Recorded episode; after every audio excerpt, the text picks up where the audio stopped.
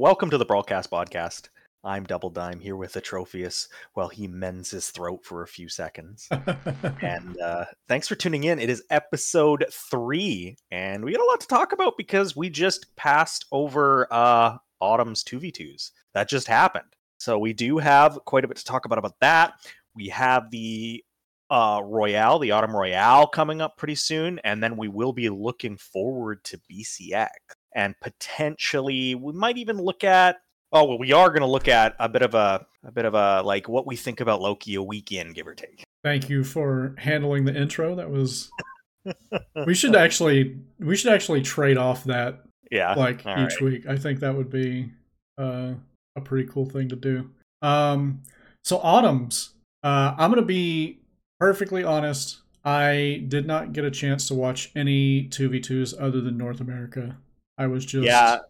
not available at the time that the other that the other uh, tournaments were happening. So I'm yeah, primarily so going to focus on NA uh, as far as twos goes. I'll pull up the results real quick just because I'm curious uh, and because I don't actually know some of them.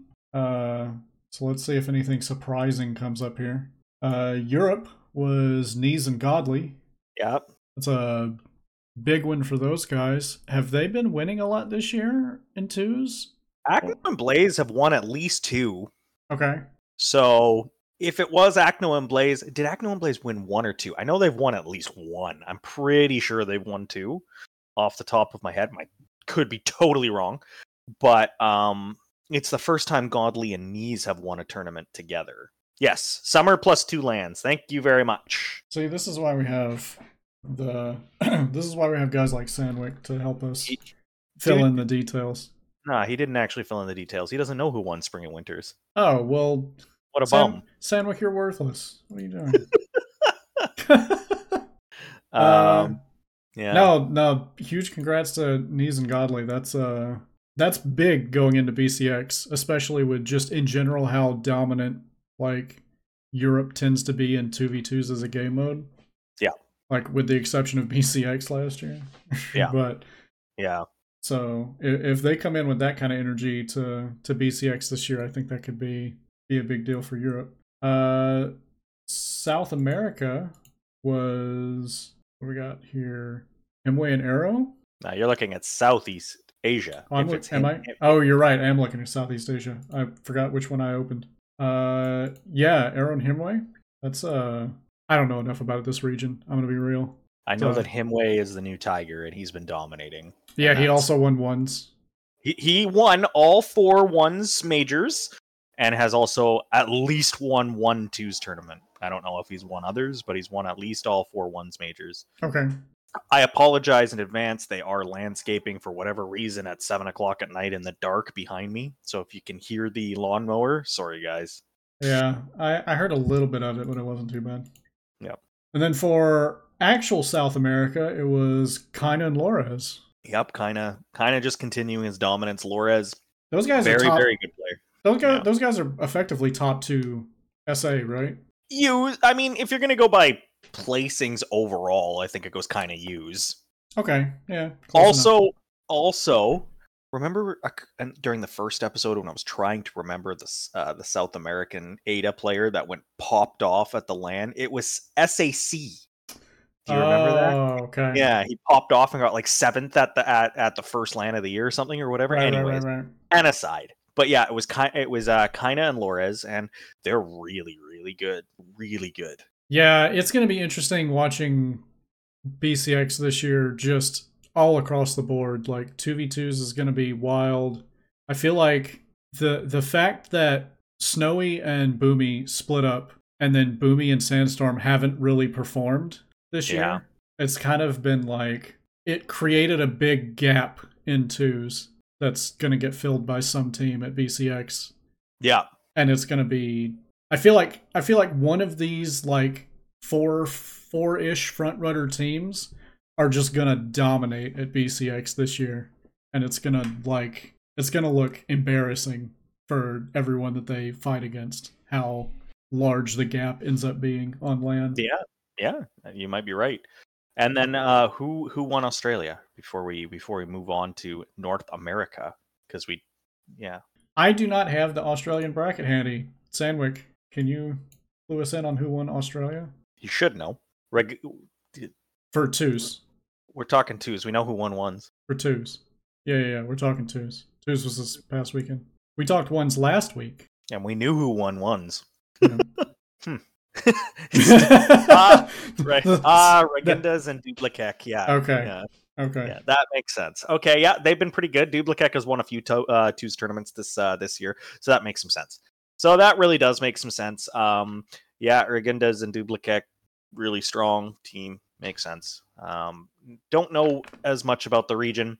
Gotta be honest, Southeast Asia and Australia, those those regions are just off hours even for me. Yeah. So it's really tough for me to tune into them. Yep. And uh, without, and I don't want I don't want to sound bad, but without the homie Tiger in Southeast Asia, it's just really hard for me to get invested. I, you know, at least with Kyler still competing at a high level in Australia, I can stay invested, ho- hoping for the homie. You know, Right. but uh, not not seeing Tiger rocket it sometimes makes it tough. You know, to be invested in the region. So that brings us to NA. Yep. And NA2s was weird because. uh, Weird. yeah. because so Sparky did his predictions tweet, and I thought he had pretty solid predictions, and Mhm. he went 0 for 3. Yep. And I added my own uh, running running into his predictions, which was uh, Mowgli and Balloon Boy. Yep. I saw this. And we went a combined 0 for 4. Cause Yeah, you were all wrong. You were We- all just wrong. I I I believed in I believed in those guys, and I'm sad that they didn't make it farther. Um, I actually want to pull up the standings real quick and see who they lost to. Yeah, didn't they? s- I think they got ninth, if I remember correctly. They did get ninth, and they lost to Megdi Radish. And Hizo and and uh, Daddy Hizo is Yep. who they lost to, and um, I don't Was- think we should be too surprised. Hizo had top aided three of the four majors this year, so that's not a huge surprise. No, the, I I think that the losses that they took were not surprising. I just they looked really strong, and I was hoping for more of an upset. You're right. Uh, I think um, I think it's just a nerves thing again. Maybe. Um, you know, Mowgli. Mowgli is the lesser known name of the two, right. and Balloon Boy has some nerves still. He, I think he broke a lot of that in um in his big in his big ones performance last week, Mhm. but now he has to perform in front of a teammate and perform with a teammate, and that's just extra pressure. Mhm. And um, I just think it, their time's coming, especially Balloon Boys. I think he's just too good not to to uh, to figure it out. Um, ninth is a very respectable placing. That tournament was really hard. Oh yeah. He's- Yeah, you know, like no, they'll do I, fine going forward. I think yeah. Two's. I don't know what it was about this particular bracket. I I feel like I don't know how many like actual team changes happened, but it, it feels like something was wonky about the seating for this event.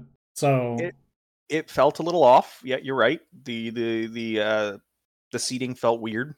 A lot of team changes, especially in the middle of the pack. right. which really which really messes with the seating like when two really top tier players meet up they still fall in that kind of top 10 to 15 range but when you have like a top 15 and a top 32 player meet up it can really really mess with the seating Yeah, it it, it got You a know? little weird. I I still find it kind of mind blowing that the the round one that we had happened. Like that was that was a crazy set that shouldn't have been that early in the tournament. It was yeah that was we ended up playing shadow q12 and darling round one Yeah, and we had a we had a buy so figure that one out that was um, that was a brutal round one. it was a tough round one, but things happen. I mean, we had every opportunity to win the set. We had a lead in all three games and we threw it away. Yep. So we only won game one, and then we threw away a, a, a medium lead in game or a small lead in game two and a like a medium sized to pretty big lead in game three. So the seeding, you know, we didn't take care of business. The seeding was tough. It was a it was a kind of a combination of both. But let's uh let's get back to the actual placings of the tournament. Um the top eight was interesting. It was a very interesting top eight between Yeah. uh yeah, like when I look at the top eight without seeing who win. like your top eight teams were Luna Snowy, Ra- uh, Radish Megdi, Java Fakey, Anime Hideaway. I'm a poet, I didn't know it. Uh, Boomy Sandstorm, um, Daddy Hizo and Truck Stop, Zen and Walshy, and Maiden Experience. That was your top eight. None of those teams felt like a surprise. Um, what was a surprise is who ended up winning their rounds early in this tournament. Like, if you put Lo- Luna Snowy against Radish Magdi in any poll, and it happened, they put a, they put a poll up. Seventy five percent of the people voted Luna Snowy, Oh yeah. and they kind of got washed. Three, I mean three one. It wasn't like a super washing, but they got beat, and they got beat pretty pretty handily. And then Anime Fan and Hideaway versus Java Fakey. I mean, I think most people would favor Java and Fakey, and they got washed. They did get washed 3 0. Yeah. You know, like Zen and Walshy 3 0ing Maiden Experience. Ha, that's a big one. Like there was there was a top eight with with upsets that we didn't uh, that we didn't expect, and it created kind of a really entertaining top eight Yeah, it was de- that you wouldn't see. Yeah, it, it was definitely it was definitely a very interesting tournament. And I once it got once we got to see Radish and Megdi play in top four and see kind of the how much mastery Radish has now of the the boots reverse Yeah. Sair tech. yeah, Um, I honestly thought they were going all the way. I I was pretty sure they were going to Yeah. win the tournament, and then Java and Fakey coming back and just they they just played some good ass Brawlhalla. like sure did. to to borrow one from Tasty Steve and Tekken, that was just some good ass brawlhalla. Like they just, they just, they were on the brink because that game five did not look good for a little bit, and they turned it around and they won the game five and got the reset, and they absolutely stomped them in the reset. yeah, it was. I don't know what happened, but it just didn't. It didn't look. Suddenly, it just looked like the mental broke. Like the they came unglued. Um, Regdi, er, Regdi, Radish and Megdi. That's their name, Regdi. They came un, they came unglued in the grand in the grand finals reset. They just couldn't get their team combos that they had. They had crazy team combos using the boots, which between boots and like I guess just boots. The other three weapons are pretty solid at twos combos, but sometimes you don't think boots are really crazy at twos combos, and and they were making them work and getting like crazy zero to hundreds or zero to deaths pretty regularly yeah, on those on those weapons uh, and any weapon combination. Um, that's that's the thing that I was. That's yeah. the thing that I was kind of talking about on Twitter was like I I feel like that that that particular setup probably won't and probably shouldn't survive after BCX. I think that uh, having that turnaround, having that turnaround Sair so consistent, it just gives you too much control over where you're going to put your opponent. It's like it's one thing if it's like a weapon like Scythe that can do that, mhm. where you have that and it's not a lot of um it's not a lot of stun time or whatever Mhm. so you have Mhm. very limited time that you can take to follow up yeah. on it Whereas, yeah, whereas like it's also for scythe it's also not a consistent setup every Mhm. time Mhm. to, because you don't have like guaranteed follow-ups and and a move that's as easy to hit as boots delight is Yeah, no, it Boots Delight is super easy to hit, and you were right. There's a ton of stun on Sair, and you can you being able to turn it around and basically direct your opponent the way you want to with a true combo is crazy power. yeah You know, like being able to direct it and get consistent. Because you're right with Scythe, you can direct a person, but the person needs to have perfect timing to to pick up the, the to pick them up off of the stun. The Mhm. stun time is really low. You have to be really close or have perfect timing because the stun timing is really low. With with with boots, you can go make a sandwich and come back and then hit the combo. Like it is it is an incredibly long stun time. Yeah, Akin to something like a sword and light. yeah. But I in mean, the air. It, it you know? that was one of the things that came up during the tournament is like it's like old school sword delight reverse there like because that Yeah. used to be true on sword Yeah, That's As- right. but but we took that away because it was too Because- powerful because you could control the flow of the map effectively yeah way better than any other weapon could in the game. It's gonna the problem is is it's locked in for BCX. Oh, yeah Radish has shown the strength, and now I think we're gonna see a lot more teams picking it up. i yeah i think that'll be That'll be a sandstorm thing. He'll he'll continue to work on his twos, his his Tezca. it was already a sandstorm thing he was doing it with Yeah. Tezca, yeah this event, You're right. so, I think yeah. Radish was doing it more consistently than he Oh, yeah. was. I, no, but- I agree That's something that he'll work on, and I think a bunch of other top teams are going to pick up a Boots character, whether it be, you know, I could see, I, could, uh, I, I don't know why people haven't picked up Thea and twos yet. Just an aside, but I think anybody who could pick up Thea and play her in twos is gonna, gonna, gonna you're gonna hurt some people.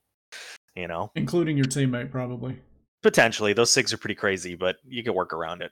I honestly, gauntlets are so strong in twos right now that if you're not playing Tezca, I think you're probably trolling. I think Orb is really strong in twos too. I think Red Raptor is a good choice in, as a twos character. I mean, yeah, Radish made it work. I think. I think. I, I'm actually really curious why he was favoring Red Raptor specifically over Tezca. Like, I don't think that Red Raptor's signature kit is as good. because he's the best orb player in North America. Right, but he played Petra. He's also very good at gauntlets. It's true. Maybe he wanted. I think he just wanted the boots, and I think he's just better at orb than he, in his opinion, right? Yeah, maybe. Yeah. There's nothing wrong with orb in twos. I think orb is a very good twos weapon. You can get lots of crazy setups out of it. So Java So- Fakey Java Fakey played Jhala and Kaya and won with it.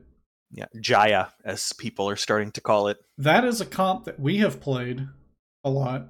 It's true. We liked we liked Jhala and Kaya for a while My Jhala Uh, don't work like that though. because Java doesn't get hit. That's the thing.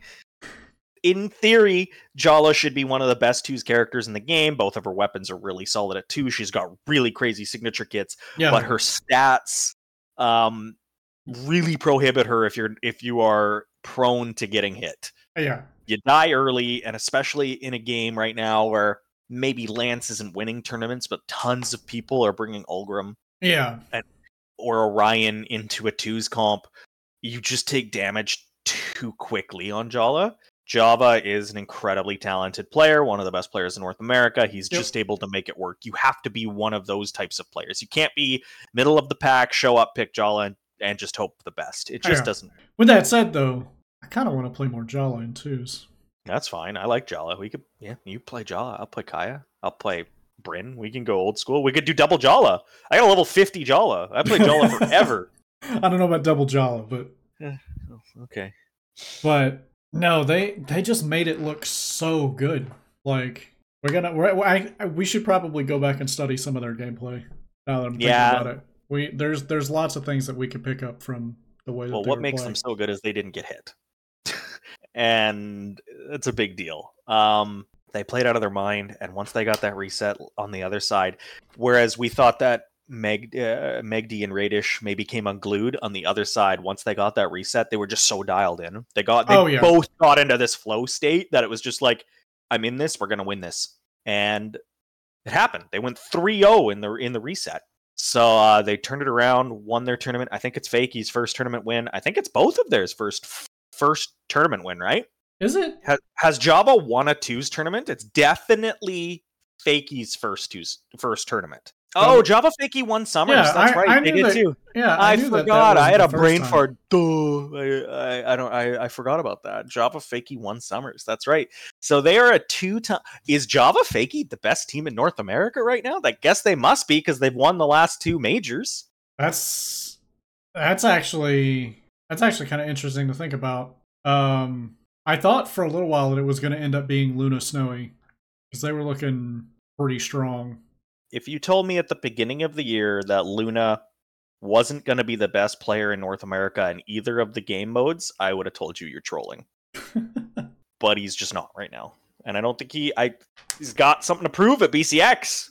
I mean, he's had a lot of issues that he's had to deal with this year with like I know. I know. I feel bad stuff and the wrist stuff. I feel bad for him. But hopefully he uh gets sorted out and comes back uh yeah. if he, if he I hope he doesn't feel too bad about whatever happens at BCX if he doesn't do well and comes back stronger next year. That would be yeah. the ideal. Yep. In my mind. Yep. It just blows my mind every time I look at a tournament and go, you know, Boomy and Snowy won worlds and broke up. they won the biggest tournament in the world and broke up. I was talking to somebody about this. I don't remember who it was. Uh over the weekend. And I feel like I feel like if Boomy is the one who initiated that change because just to get like Boomy like Boomstorm back together, I feel like he's probably kicking himself right now. Yeah, maybe. Because Snowy Snowy has done exceptionally well for himself with Luna this year. And to be fair, they didn't place that far away from each other, like Luna Snowy Boomy Sandstorm this tournament. Nope. Nope. So there is like signs that either of them could be very competitive. But I feel like Boomy Sandstorm just did not hit any of the expectations that was set by that that legacy of a name. Yeah, exactly. The legacy. They they didn't live up to the legacy this year. Except that you know what's going to happen is they're going to show up to BCX and dominate. like I mean, maybe Boomy has never, other than what, 2018 is the only time he hadn't won a. Oh, 2018 and 2016. So 17, 19, and 22. He's won three worlds. Oh, yeah. So um, 16 makes sense. He was uh, but a wee lad during 16.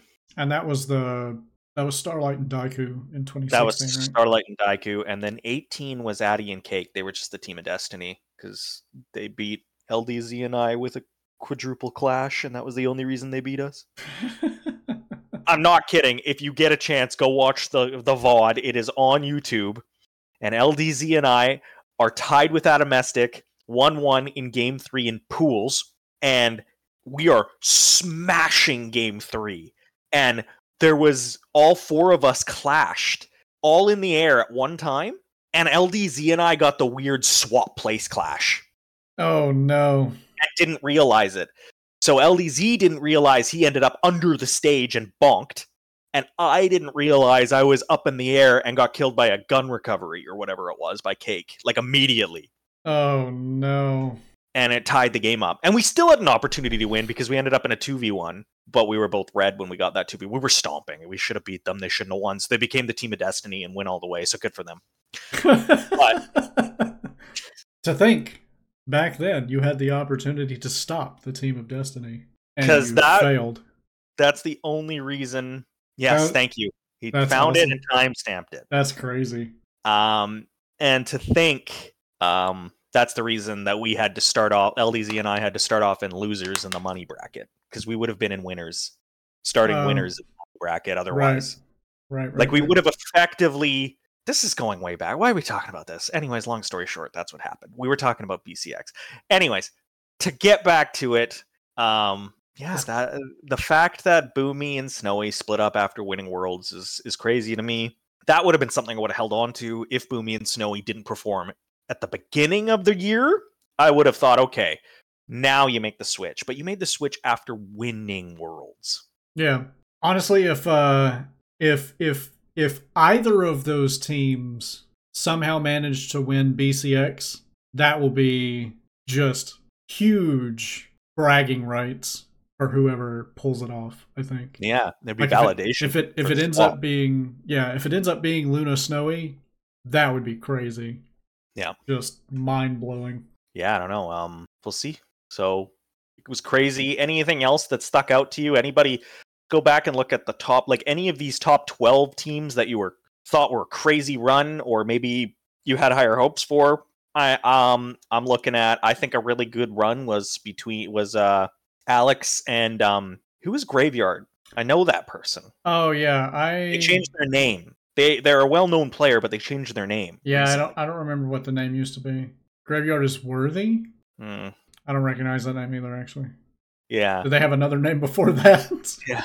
Maybe I don't recognize. So that's even that makes it even more impressive Oh, yeah, that Alex is able to go with a player that I didn't really recognize. Um, you know, um, Pugsy Wubs getting to ninth. Um, I just don't think Wubs is an ideal twos partner for Pugsy, so I think that's actually a pretty decent ninth. Um, all things considered. Pugsy is such a good twos player. Like, I don't know who he should be teaming with. He should be teaming with Luma Luna. How much they dominated last year. Oh, that's right. I forgot that's what that team was. And then they split up so that Luna could team with Snowy. Man, I wonder if they're kicking if if Luna is kicking uh himself too over that swap. uh, um, were they placing better than Luna Snowy? Like they won general? a couple of tournaments last year. They won at least one tournament. They've won more tuna- tournaments than Luna and Snowy have. I'm pretty sure. We're gonna have to get we're gonna have to get somebody to uh help us with documenting. True, Luna and Snowy want a LAN. Yeah, see, that's what I was thinking. If you're gonna take a LAN versus online, then you might be right. Yeah, I don't I don't think Luna would be kicking himself. I think that they've been performing well enough that uh that he wouldn't be too upset about that swap. But Pugsy, I mean, I don't have any I don't have any feelings on on Wubbs one way or the other. Maybe not the ideal teammate for Pugsy, maybe is. I don't know. I feel like I feel like Pugsy Pugsy is just a really good player who I would like to see succeed in twos because he's just I don't know, just really impressive to watch him play. Yeah, I mean, he's just the epitome of don't get hit and then hit really hard. Uh, Cody Travis and Phazon was probably the m- most disappointing outside the top 12. They've been underperforming all year, and I don't know if that's because Lack of of practice, maybe? lack of practice. I was gonna say because I don't very often see Cody online. I know Phazon's playing quite a bit, hmm but I don't see I've Cody him- online a ton. I've seen them play on stream a good bit when Phazon's streaming. I don't know if it's like maybe a quality of practice thing, maybe.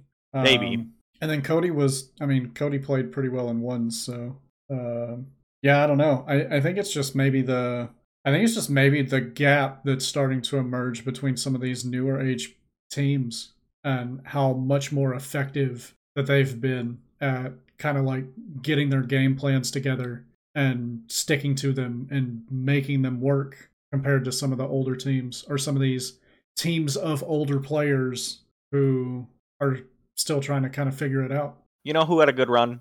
Who's that? Koslex and Flower. That is a pretty good run. All things considered, I think that's a pretty solid run. I think they played really well. Good for them. Beat some halfway decent teams. Glue and Sprite's a tough team to beat. Yeah. You know, 13th ain't that bad. So good for them. Hardy MJ and Jet Bean with Hardy MJ having very little practice. Yeah, and losing to us in the morning. Well, they got us back. So yeah, that's true. Um, and Blue Guys and Volst. Not a bad run from those guys. Good for them. I'm very happy for Blue Guys. That's my homie. So yeah. good run. Um, yeah, I mean, there's not much to say. I, it was it was an interesting top eight, and uh, it was fun to play. And um, that's autumn. So Let's look forward to autumn, the autumn royale now coming up. I think I already talked about my my predictions about autumn or uh, autumn's royale, so I don't know how much we have to go into it. Yeah, I don't think anything's changed from when we talked about it last week. Um, Nope. I think one of the big three is going to win it, and I wouldn't be surprised if one of if all of the big three were in the top three. So Yeah. yeah, that's yeah. Nothing's changed. Um, as far as uh, as far as Loki is concerned, because I know we wanted to talk about him now that he's been in the game for about a week. Hmm Um, how much have you? How much have you had a chance to play with the character or play against the character? And do you have any like feelings one way or another about kind of his kit now that you've maybe been exposed to it a little bit more? Well, I haven't. I think I've only played two games with Loki. It's not really my character, obviously. At Right. one point, I was a pretty decent guitars player, but you know three years away and the hands getting older guitars are a little bit harder for me to play now. So i don't uh i don't play as much uh of guitars anymore. Playing against loki um i think the character is really is really good. Um i think the sigs are really strong. Um the nice part is is they don't kill super early Mhm. a lot of them which is like his balancing factor in a way but that uh which sig is that the guitar is it side sig where he does the down or is it the d sig where I, where I where I was saying that it was like yeah the D sig like the the cracked out Ulgrim D sig. That sig's really broken. That's a really good sig. Wait, the cracked out Ulgrim D Sig. Are you talking about the one that looks like Insig? I'm confused. What are you talking about? The one where the one where he where he smashes down with the with the guitars and then yeah the one without the active input. I think you're talking about Side Sig. I think you're wrong. Oh yeah, S yeah side sig. That's the one. Yeah, it Yeah, is side sig. That's, That's, right. That sig's really good. That's a really good sig. yeah, guitar That- side sig's good. Side side sig is good.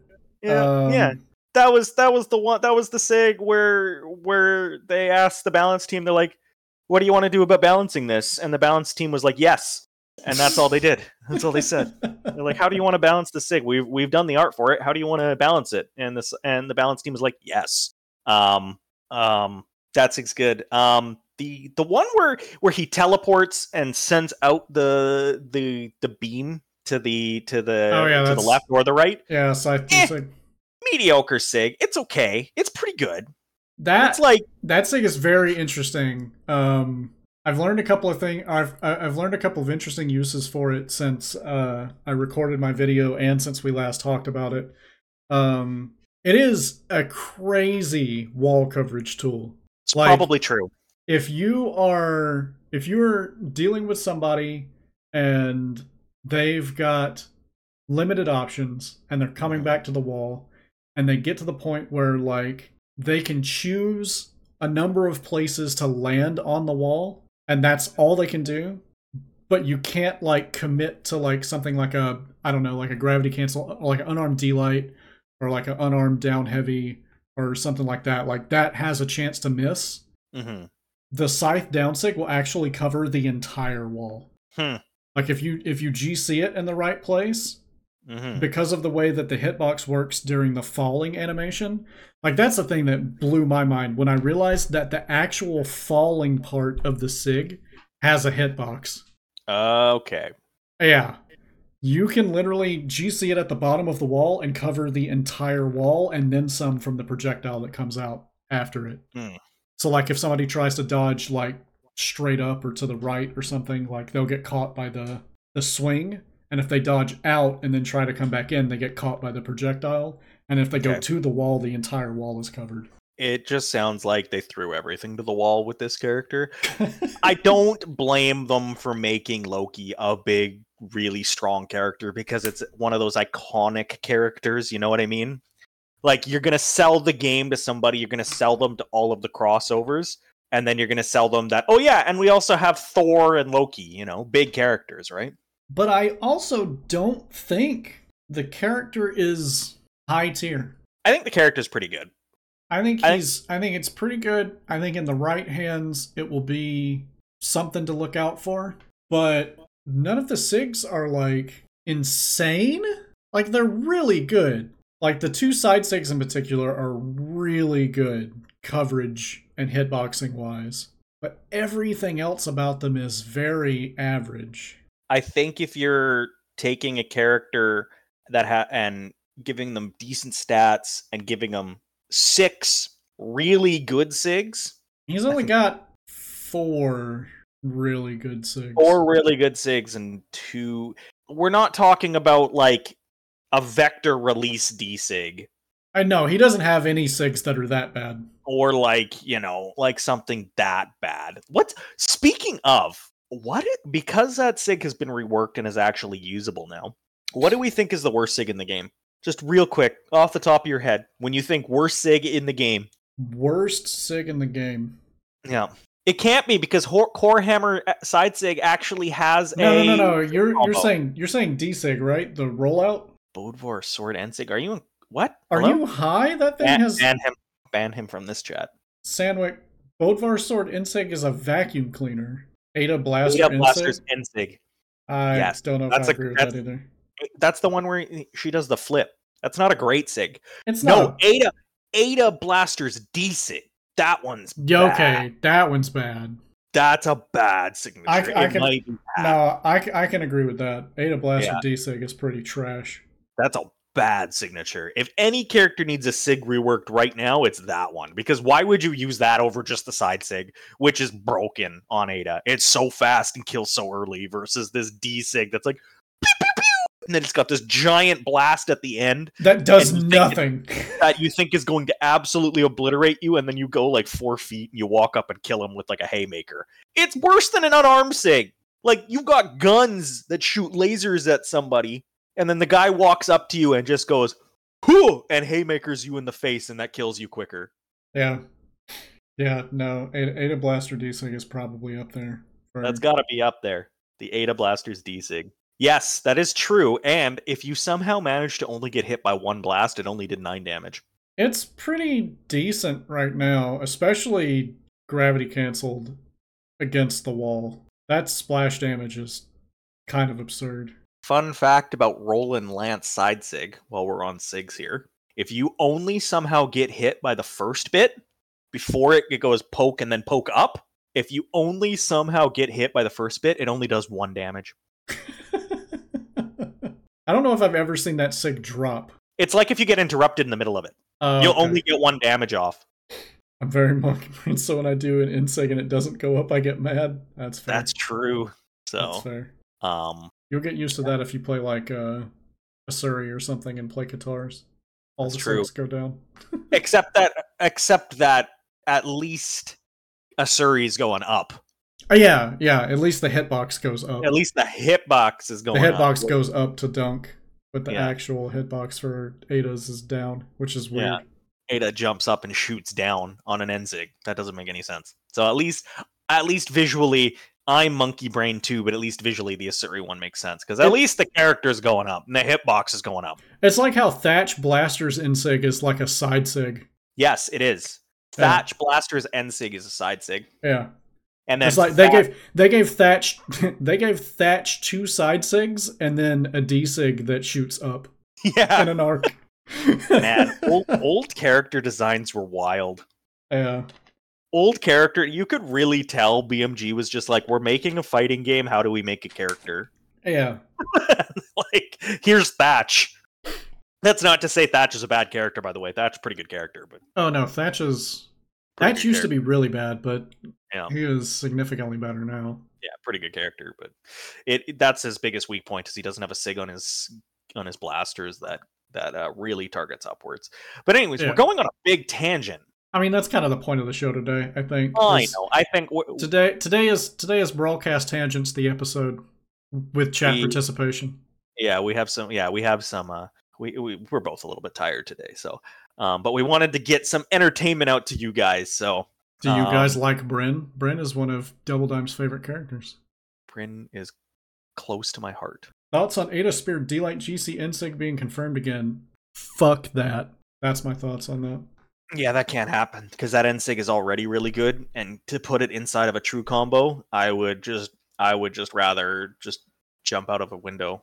Oh man, I that's every time I see every time I see an Ada in Q now, I know it's because that exact it's because of that one interaction is like the only reason that Ada is being played right now, and it drives It just- me nuts. It just kills so early because the Sig is actually so good. You know, like the Mhm. Sig is so solid. It has so much force. On some smaller maps, you kill it orange. That's crazy. Yeah. Is it confirmed out of sidelight too if you've got no dodge? That's that's the thing that was super crazy. Sidelight, D-light. No, no, no, no. I mean like if If you Can- just hit a sidelight can if you, you, confirm it? just Oh well, okay, yeah, I mean if yeah, yeah, yeah. It would probably cover a bunch of dodges. Yeah. I mean if you've got no dodge going into the sidelight, then yeah. Don't know, I'll test it real quick. Alright, Sandwick will be back in a little bit with information on We have our own research team on this Yeah. podcast, and it's literally Sandwick. we don't been- pay him. He's a he's- volunteer. He's been giving us all the details on the tournaments. He's in game labbing shit for us so that we can talk about it on the show. It's great. Well, we got some time, so let's take some questions. With Baidvar, yes, I adore Bryn. I have 70 plus levels on Bryn. Um, I will not answer Faley's question. He's typed it twice now. Be quiet, Dan. Dan is in, Um, Dan is in chat trolling. Um, I love Bryn.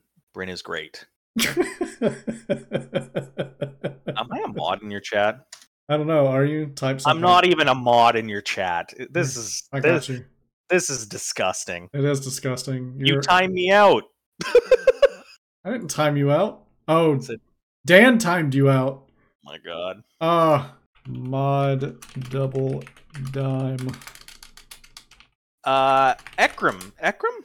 I think that's how that pronounced. Thank you. I'm a mod now. Um, um, do you think Brawlhalla was more fun back in the day, or is it better now? We're biased. I, I, okay, actually, I'm gonna wait for you to answer this one. Uh, the game was a lot less. People weren't as. What's the word I'm looking for? What is the word you're looking for, Doug? We weren't as refined at the video game back then. Okay, We weren't as optimal. That's the word I'm looking for. sure. we weren't as optimal back then. So the game in itself, because we weren't as optimal, we made more mistakes, which made the games faster paced, which made the games more fun. So in that way, because we were all worse, the game was more fun. Now, I did play the game during Chain Dodge era, and the Mhm. game was not fun during Chain Dodge era, and I don't even know why I stuck with the game.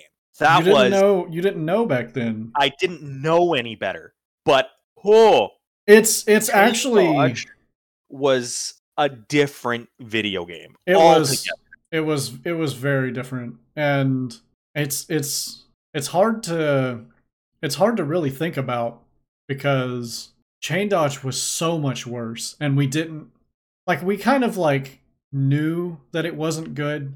And like the whole community kind of knew that it wasn't good to have all those iframes all the time. And everybody kind of like seemed to universally agree that this is kind of not great.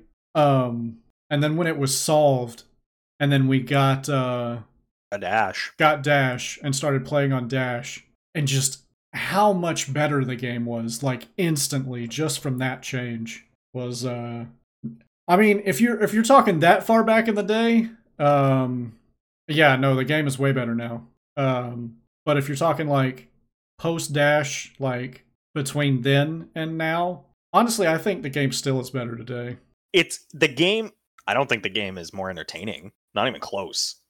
I think it's different because there was still so much that needed to be figured out back then. But that's what created entertainment. Because it's it's like it's like it was like how do I want to word this?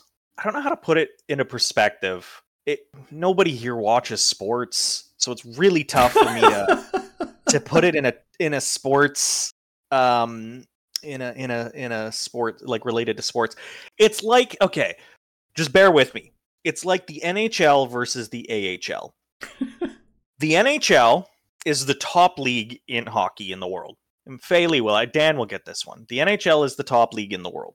So they're very refined. Defense is really good. Mistakes are really low. Now it's different because there's a time limit and it's very back and forth. But when you get two really good game, two really good teams playing in the playoffs, it's really low scoring and not a lot of chances. Then you get to the AHL, which is the league just below it, and there's tons of mistakes because not everybody's right there. And it makes for these huge open games that are super entertaining and just a lot of fun to watch. Where I think we are and where I think we continue to go. And I love Brawlhalla to death is as more players start realizing that there's no reason to approach, we're going to start seeing more and more eight minute timeouts.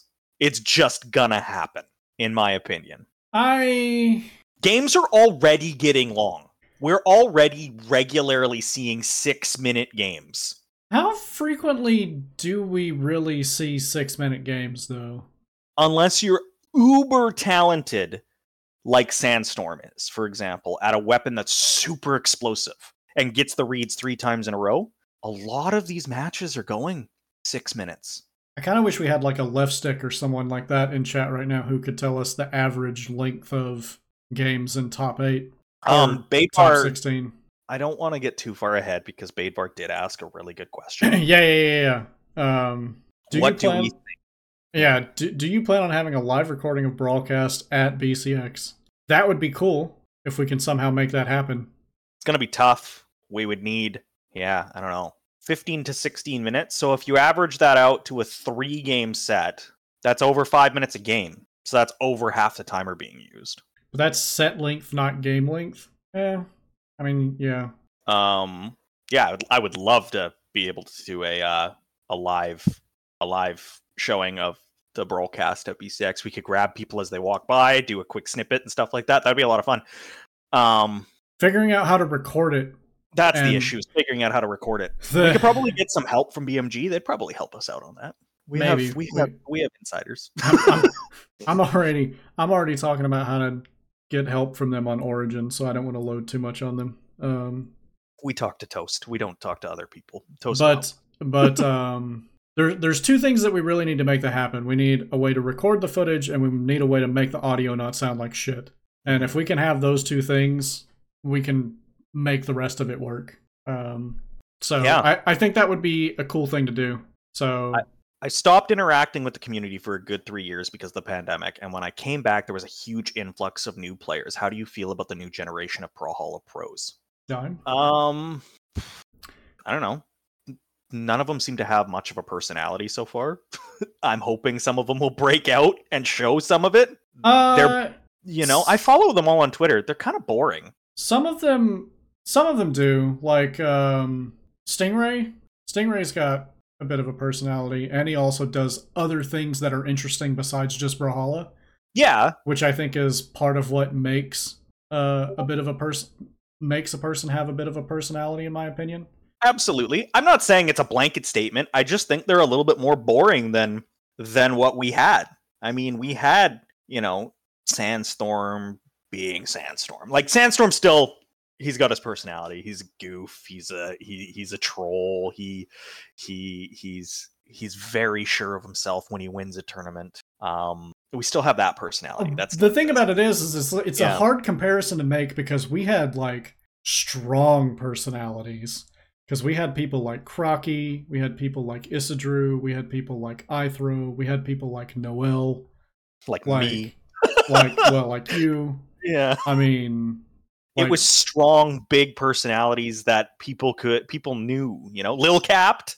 Like Lil Capped is another excellent example. like we had these big strong personalities that people could get behind or people could hate Yeah, and that's the other thing is that they are younger yeah. No, that no, that's that's kind of exactly our point. Is that like is that they are but mind you isidru was younger and wrenched was younger and these players did have personalities going into things like that yeah, you know? I And- just you're right they're younger. I think as they grow up as they start to get a little bit more comfortable they'll start to show it a little bit more. But that's the other thing is that at the top tip top we kind of all we all came into you got to remember that our group let's call it 2016 2017 onwards until like 2020 2019 right? 2016 to 2019 we all kind of were with the infancy of the game. Yeah, so, so we had this strong camaraderie of we were with this infancy of this video game that not a lot of people were playing or watching or looking at or taking seriously. Yep, so um it, gave us a sense of a, a real sense of a community when you showed up to a LAN you could pretty much hang out with everybody hmm and I don't know, and I haven't been to one full disclosure since 2019. But uh, even when I, I, I just literally was just talking with with Isidru uh, a couple of nights ago. We were playing TFT together, and um, yeah, he said that uh, he said it just didn't feel the same at BCX 2022. It just wasn't the same. He said he still had some of his friends, but he didn't have everybody, and it didn't feel like there was that type of camaraderie. And I think that was always going to happen when the game got as big. uh, The game's big now, guys. It's not a small game anymore. Yeah. And I think that was always going to happen. You were you were now no longer going to have this kind of small community mentality. It was it was different. It was different because at the last um at the earlier BCXs before the pandemic, like the events were the events were like pretty decent sized for like what the game was. And when we went to DreamHack, like we were part of a much larger event. And those two things combined kind of caused Brawlhalla to stick together a lot as well. And then you come in like post pandemic after the game has kind of exploded over the course of the pandemic. We added all these new players. Uh, the community itself is just so much larger. And then we get to BCX 2022 and you see it. You see it in like how much larger the event is, how many people come out, um, just the the number of faces that I didn't recognize at this past BCX compared to previous ones. Like there's just a lot more people in the game. And so like back then, we it felt like a big kind of Brawlhalla family. And now it's just too big to have that level of kind of closeness with everyone. And the, I do want to, yeah, I did want to touch on what Baidvar also said, is that it feels like that they're trying to prove themselves to the old- older players. It doesn't even feel like that. It, in some cases, I've always been sometimes of a, a, a bit of a grading player to play against. yes. Now I'm considered a fast player, but at least back then I was considered a pretty grading player to play against. and I never or very rarely was talked down to or attacked by my my contemporaries. Never happened ever. We were all friends because yeah. we seem to understand that a play style and a personality they don't exist. They're they're they do not correlate. And I feel like the new age of player doesn't um can't differentiate from the two. And I have recently been talked down to or attacked by newer up and coming players just because of the way I play, especially if I win the games. And that's just not something that used to happen. I think that's just a I think it's mostly just an immaturity thing. Yeah, I get that. Again, comes with age, Yeah. but it just it never used to happen. Younger play player base with the growing community. Yeah, that's pretty much exactly it. I mean, let's be real. If we go back it- like if we if we wind the clock back and we look back at like Boomy in 2017, like I think even Boomy would agree with me when I say this. The kid was a bit of an asshat. He knew. And He grew up a lot he grew up a lot and quickly too. in in the community and so i think uh LANs make a difference because like when you actually get to these events and you meet people in person and you actually see faces behind the names yeah pretty much yeah left stick is saying pretty much exactly what i'm talking about. Like they they only like lived behind their screens without seeing people at LANs. Yeah that's pretty much exactly what it is. And i i noticed some of it improved like almost immediately after BCX. And some of it is still kind of kicking around with people being just immature and they'll grow up, it'll improve. Um but I mean Growing every every every new generation of players is going to have this problem. Cuz like if we look at if we look at Brawlhalla oh, over a long enough time horizon, um if we if we truly believe that this game is not going anywhere for a long time, which I do, I hope I think it's I think it's still got quite a bit of life left in left in the tank. At some point in the not too distant future, in theory, we should be cycling in another new generation of players. And Yeah. those players are going to have a lot of the same and similar problems that we're talking about with the current generation that's kind of growing up with the game and slowly starting to mature. And you see it with a lot of people, I think. I don't want to name any specific people um, right now, but Yep. I've seen it with a handful of people that are like top eight contenders right now. How they have over the last year, year, two years, have matured quite a lot. Dan, you've needed to mature for a long time. Dan, it's never going to happen. Yeah. We've we've just Oh. accepted it at this point. Um I think the other thing that take that that for these players is that our generation reigned for so long you almost could look at the top 32 of a North American tournament and guess all top 32 slots before the tournament started. And I think for a lot of them, it's now we finally have broken in, and now we got to prove ourselves even more and be like, we're the big guys now. I mean, I mean, a lot of that is just difference in size of the community because yep. a, a, lot of the reason that you could like list the top 32 is because there was only 32 good players. it's like back then there was like 20 consistent top 32 players and then like you'd have this random assortment of like 12 players that just cycled in and out on the bottom half of that bracket. Death, taxes, and Ithro getting top 32. I think he had the longest top 32 streak of all time. I think it was Ithro that hit that, the longest top 32 streak of all time.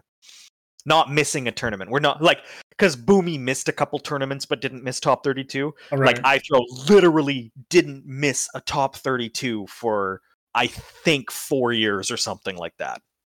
That's you know, crazy. So Noel, Noel also, yeah, Noel was like incredibly consistent back then. Yeah, I, I ended Noel uh, at 49th at one tournament though, so can't be that consistent if you're losing to me for 49th. So how how recent was that? That was 2020. Oh, okay. Yeah, that was yeah, that, 2020. That was about when Noel was deciding to not play anymore. that was right before BCX 2020. That was Mammoth Cup. I ended him at 49th. 2020 was 1 billion years ago, Dime. Yeah. it pretty much feels that way. Okay, then how about how about when we, when we eliminated him and Ithro at final round? There's one. That was a good one. that was a good one. Yeah. Who is Baidvar? Who is Baidvar? That's what happens when you like disappear. Yeah. Um there was another question. That was a fun one that I wanted to see. Oh yeah. Um I think it was Ekram again. Where did it go? I saw it. It was a fun one. Where did it go? I lost it. I lost it. Do Maybe you think, Do you do any of you think somebody will ever surpass the achievements of Sandstorm? I doubt it. Um, nobody's winning that many world championships again. I think when Sandstorm retires, it'll be a rotating cast because the game's just so big. Like he's got six of them. He's got three ones and three twos championships. I would have liked to see Impala come back and do the double. Him choosing to retire this year was a uh, big disappointment for me. Impala's the prime example of somebody who has all the talent in the world and didn't love something. It's, um, it's less that he didn't love it and more that he just loved something else more and chose to pursue that instead. I guess so. But if you are that talented at something, you'd think you just keep rolling in the money. You know what I mean?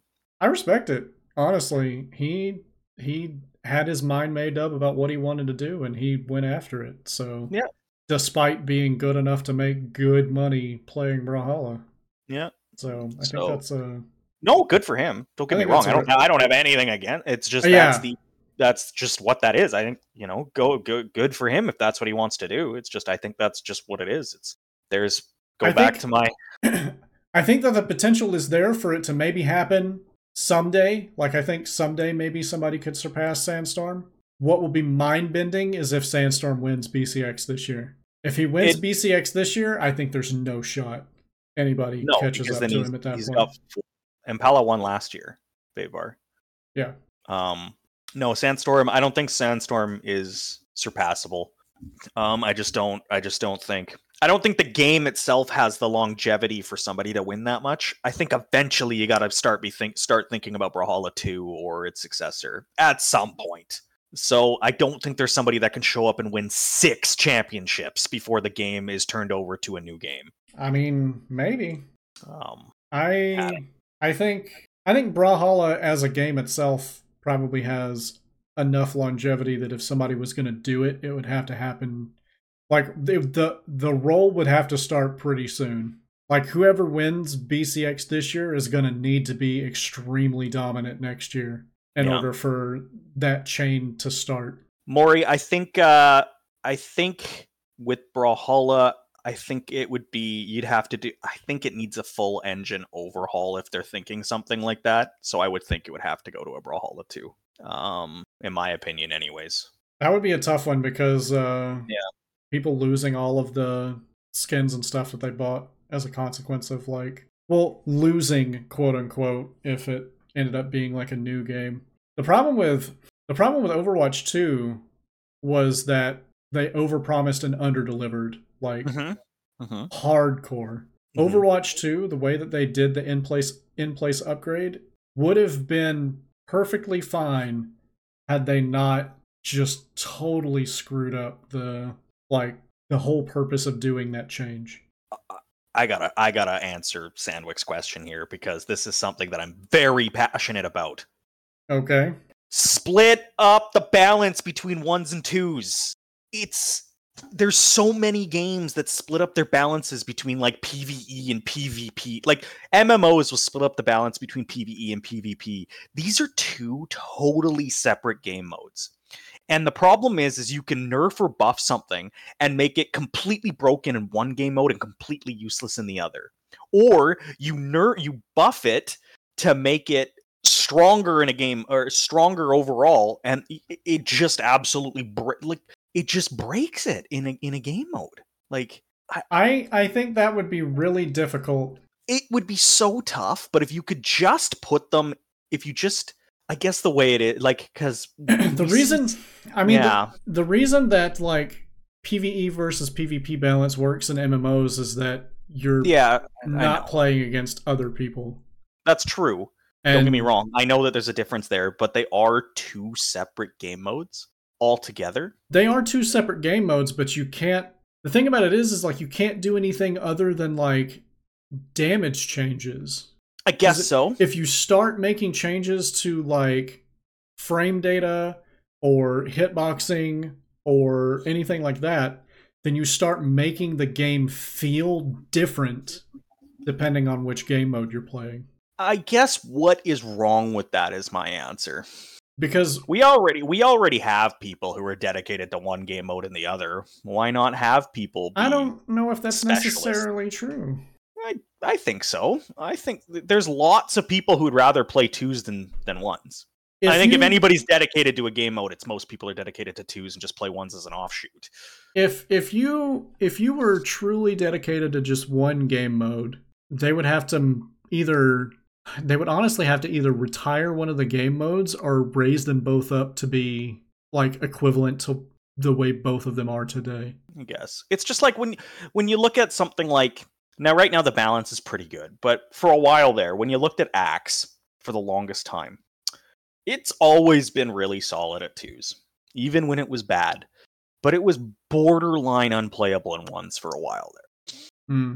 and now they've buffed it enough that it's still stupid if not really strong at twos now like stupidly good. But it's also pretty like we're, we're seeing it win um we're seeing it win LANs. LANs. We're seeing it win so majors. solo LANs. Yeah. So that's where something like that needs to get looked at in my opinion.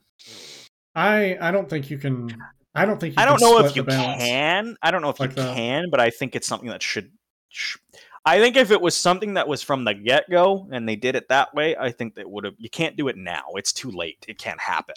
But I think if it was like a 2016, 2017, even 2018 change, I think that's something that they Uh, could have gotten away with. I'll put it to you this way. I think that that is actually radical enough that if they had done that from the beginning, one of the game modes would just be dead today. Everyone would have gravitated to whatever the main game mode they decided was the one, and the other game mode just wouldn't get played. Nah, money talks. As long as you keep funneling money into both game modes, it wouldn't have mattered. Mm, I don't know. Even with the money, there was a period of time where people really didn't like playing twos. That's because you could sit there and infinite sword and light somebody Well, to death yes. without them getting out of it. Yeah, That was just poor design. that was fixed. Yeah. I mean, I think it just it puts too much um it puts too much cognitive load on the players. Is probably like the main the main Maybe. thing. Because if you're Uh, having to keep track of like moves that just behave differently depending on what game mode you're in, that's that's just really weird. Would you both argue it was easier for Sandstorm to win due to lesser talent in the overall regions now? No, because Sandstorm's insane at all fighting games. Uh Sandstorm was so far ahead of everyone else when he was dominant that it was it, it, that if he yeah, go on. I was gonna say like it it wasn't like it wasn't that there was less talent, it's just that he was just so far ahead of everyone else. And if he continued to play and not take that break for multiverses, he would have stayed so far ahead of everyone else. We're seeing it. He's already caught back up. That's a little bit questionable, maybe. He's already caught back up though. The rate that people that's the thing is like everybody like the entire scene kind of levels up together, right? Yep.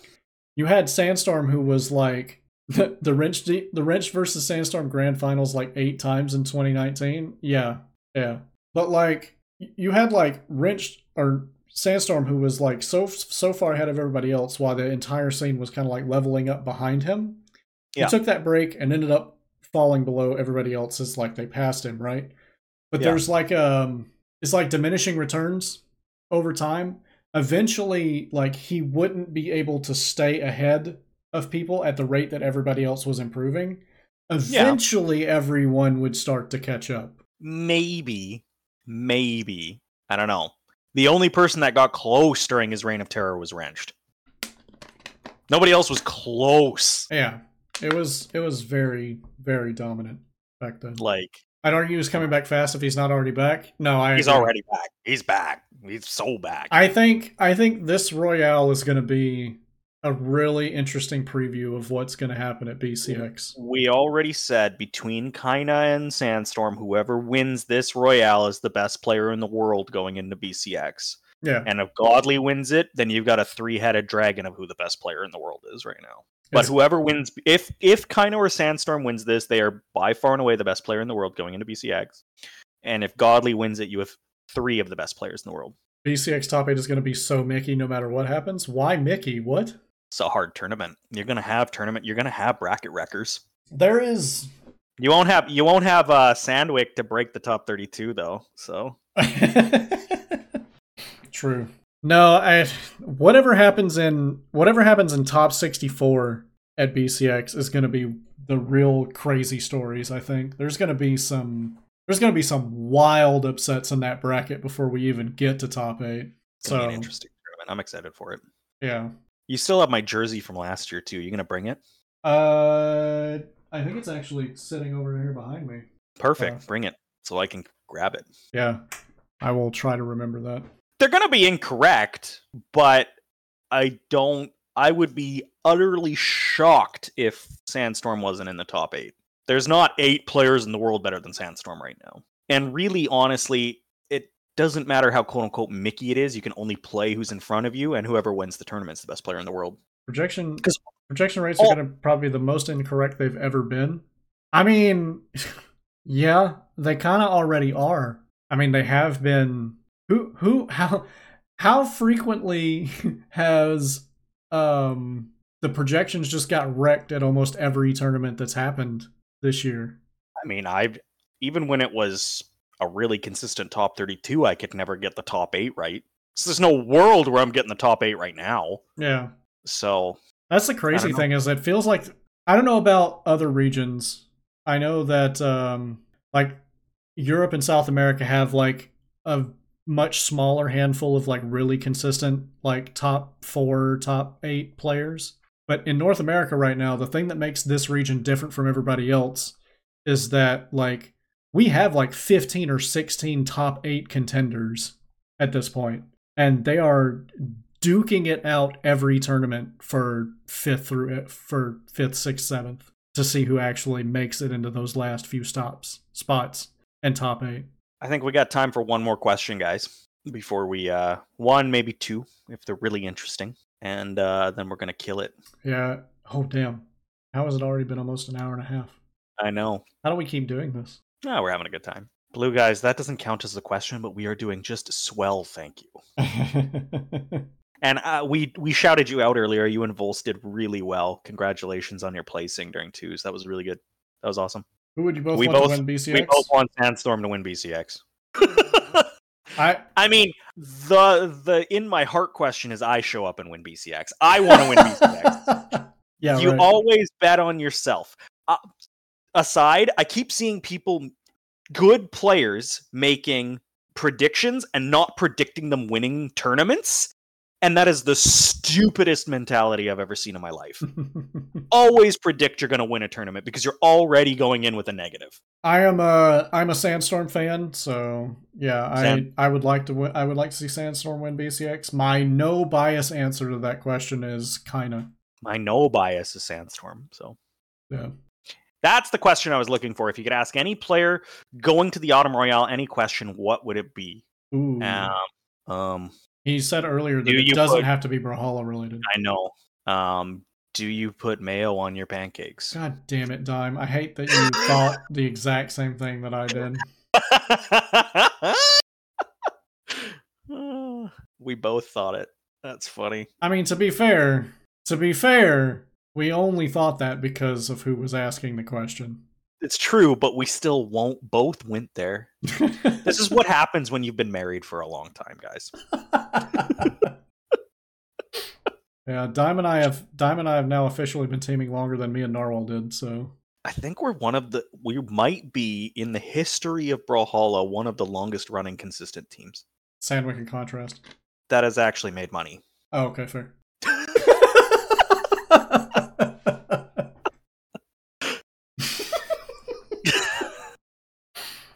We made money at Dallas. Oh, true. the end of that sentence was better than I thought it was going to go. you guys, we made money at Dallas. Production tech. oh my god. This has turned into roast Sandwick. Oh my god. Welcome to the stream, Sandwick. Yeah, this is we're gonna, so good. We're gonna have Sandwick on as a guest at some point just so that we can actually roast him to his face. We can do the roast of Sandwick. All right. We are gonna hit one hour thirty pretty quick here. Um, I did the intro if you want to do the outro. Thanks everybody for joining us for another episode of the Brawlcast podcast with Atrophius and Double Dime. I was Atrophius, this was Double Dime, and we will see you all next week. Same time, same place, 10 p.m. Eastern, Tuesdays. You were a goat for this series. I appreciate it. Thank you very much. Thanks everybody for watching. Where's my love? Bye. Bye everybody.